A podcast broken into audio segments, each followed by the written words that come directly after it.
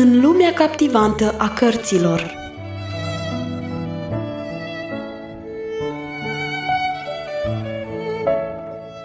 Sunt multe căi prin care orizonturile vă pot fi deschise, însă cea mai bună cale este dragostea pentru cărți.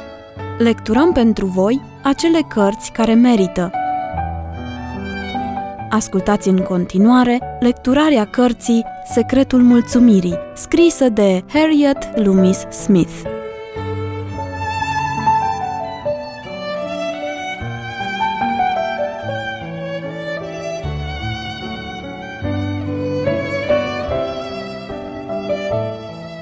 Acum urcau scările.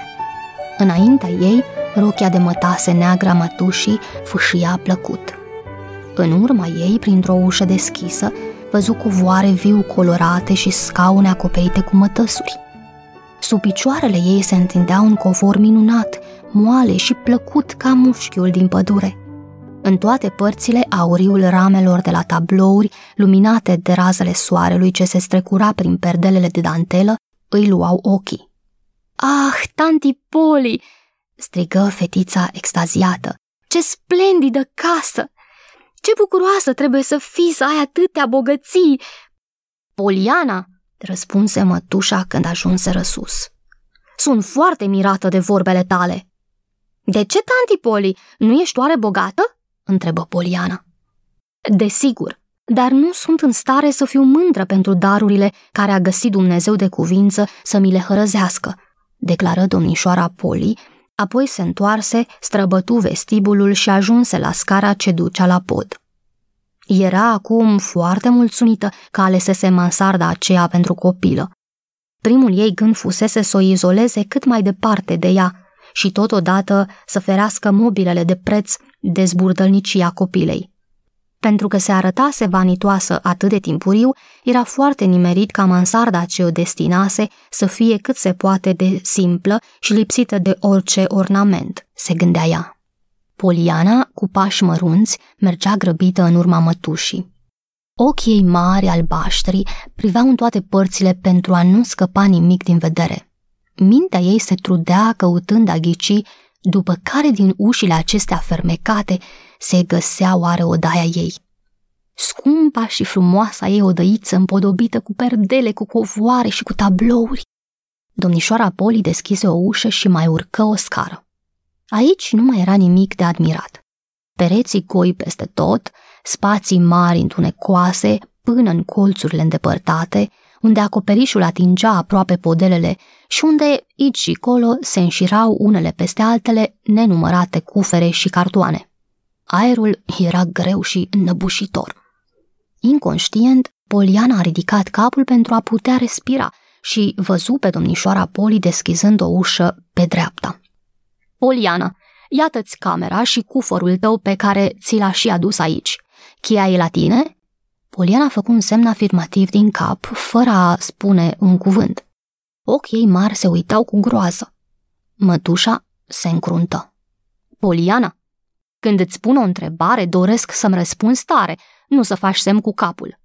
Da, tanti Poli. Bine. Cred că vei găsi aici tot ce trebuie, adăugă dânsa, aruncând o privire spre cana cu apă și spre prosoapele bine întinse deasupra spălătorului. O voi trimite pe Nancy să-ți ajute să descui cufărul. Să știi că luăm masa la șase, zise ea, părăsind mansarda. După plecarea mătușii ei, fetița rămase un moment nemișcată. Apoi își aruncă privirile pe podelele goale, pe pereți, pe ferestrele fără perdele și le opri în fine pe cufărașul ei, care mai de ună zi se afla încă în camera mică din satul îndepărtat.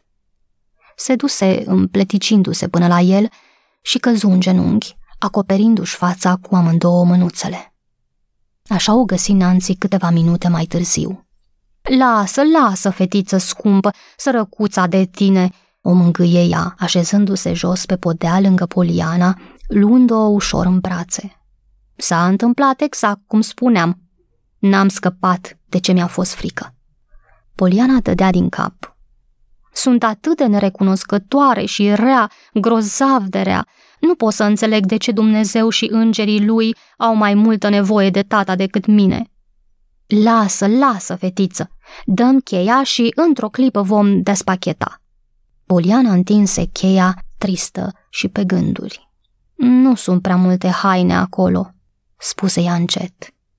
Cu atât mai bine, le vom așeza la loc mai repede, îi răspunse Nancy. Un zâmbet satisfăcut lumină fața Polianei. Exact așa este, pot să fiu mulțumită, nu-i așa? Bineînțeles, răspunse Nancy, puțin confuză. Nancy scoase repede cărțile, lenjeria crâpită și rochițele vechi și urâte. Poliana zâmbi încurajată acum. Nancy a ajutat-o să așeze hainele în dulap, lenjeria în sertare și cărțile pe masă. De acum cămăruța mea va fi foarte frumoasă. Ce zici, Nancy? Nancy nu a răspuns. Părea preocupată, cu capul aplecat peste cufăr. Poliana privea la pereții goi. Sunt chiar mulțumită că n-am oglindă aici. Cel puțin nu mai pot vedea pistrui pe obraz. Deodată, Poliana strigă veselă și bătu din palme, uitându-se pe fereastră. Oh, Nancy, eu nu am mai văzut o astfel de frumusețe! Ce peisaj încântător, ce copaci frumoși!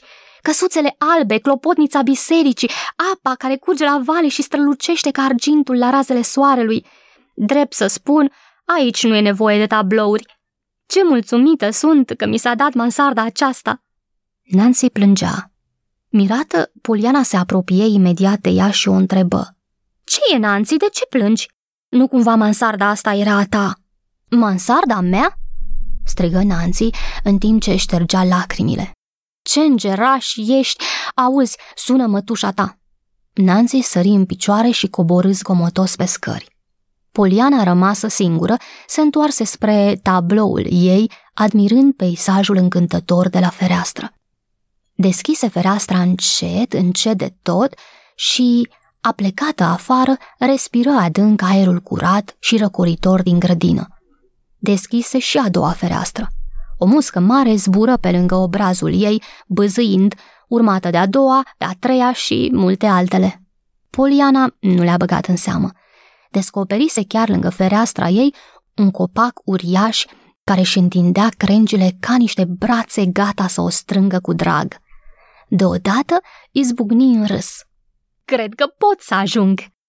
Și imediat s-a suit pe marginea ferestrei, a apucat creanga cea mai apropiată, s-a agățat și cu încredere și-a făcut vânt. Ca o maimuță a coborât din creangă în creangă.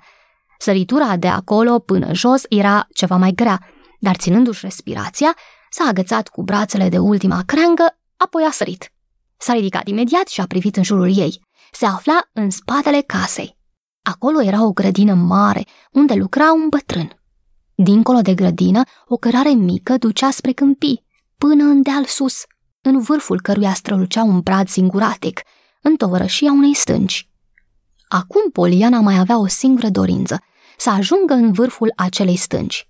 Alergă cu grijă înconjurând grădina, făcându-și drum printre straturi, abia mai răsufla când ajunsese la cărarea care șerpuia peste câmpie. Acum începu urcușul. Distanța până la stâncă parcă era însă tot mai mare. Peste 15 minute, ceasul cel mare din hol indica ora șase.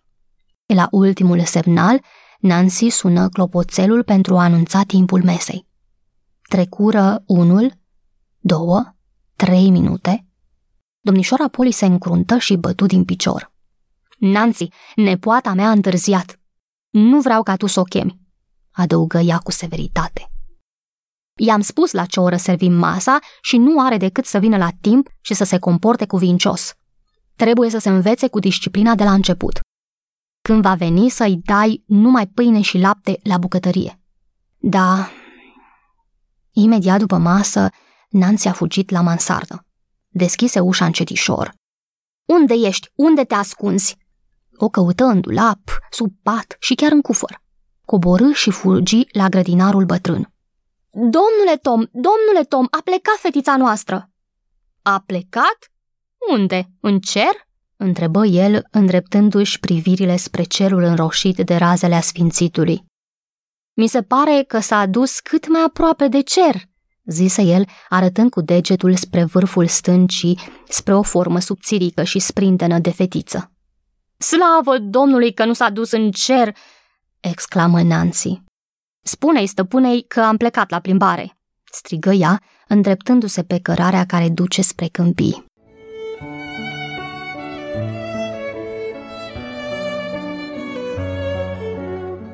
Ați ascultat lecturarea cărții Secretul Mulțumirii. Vă așteptăm și data viitoare pentru un nou episod din povestea emoționantă a Polianei.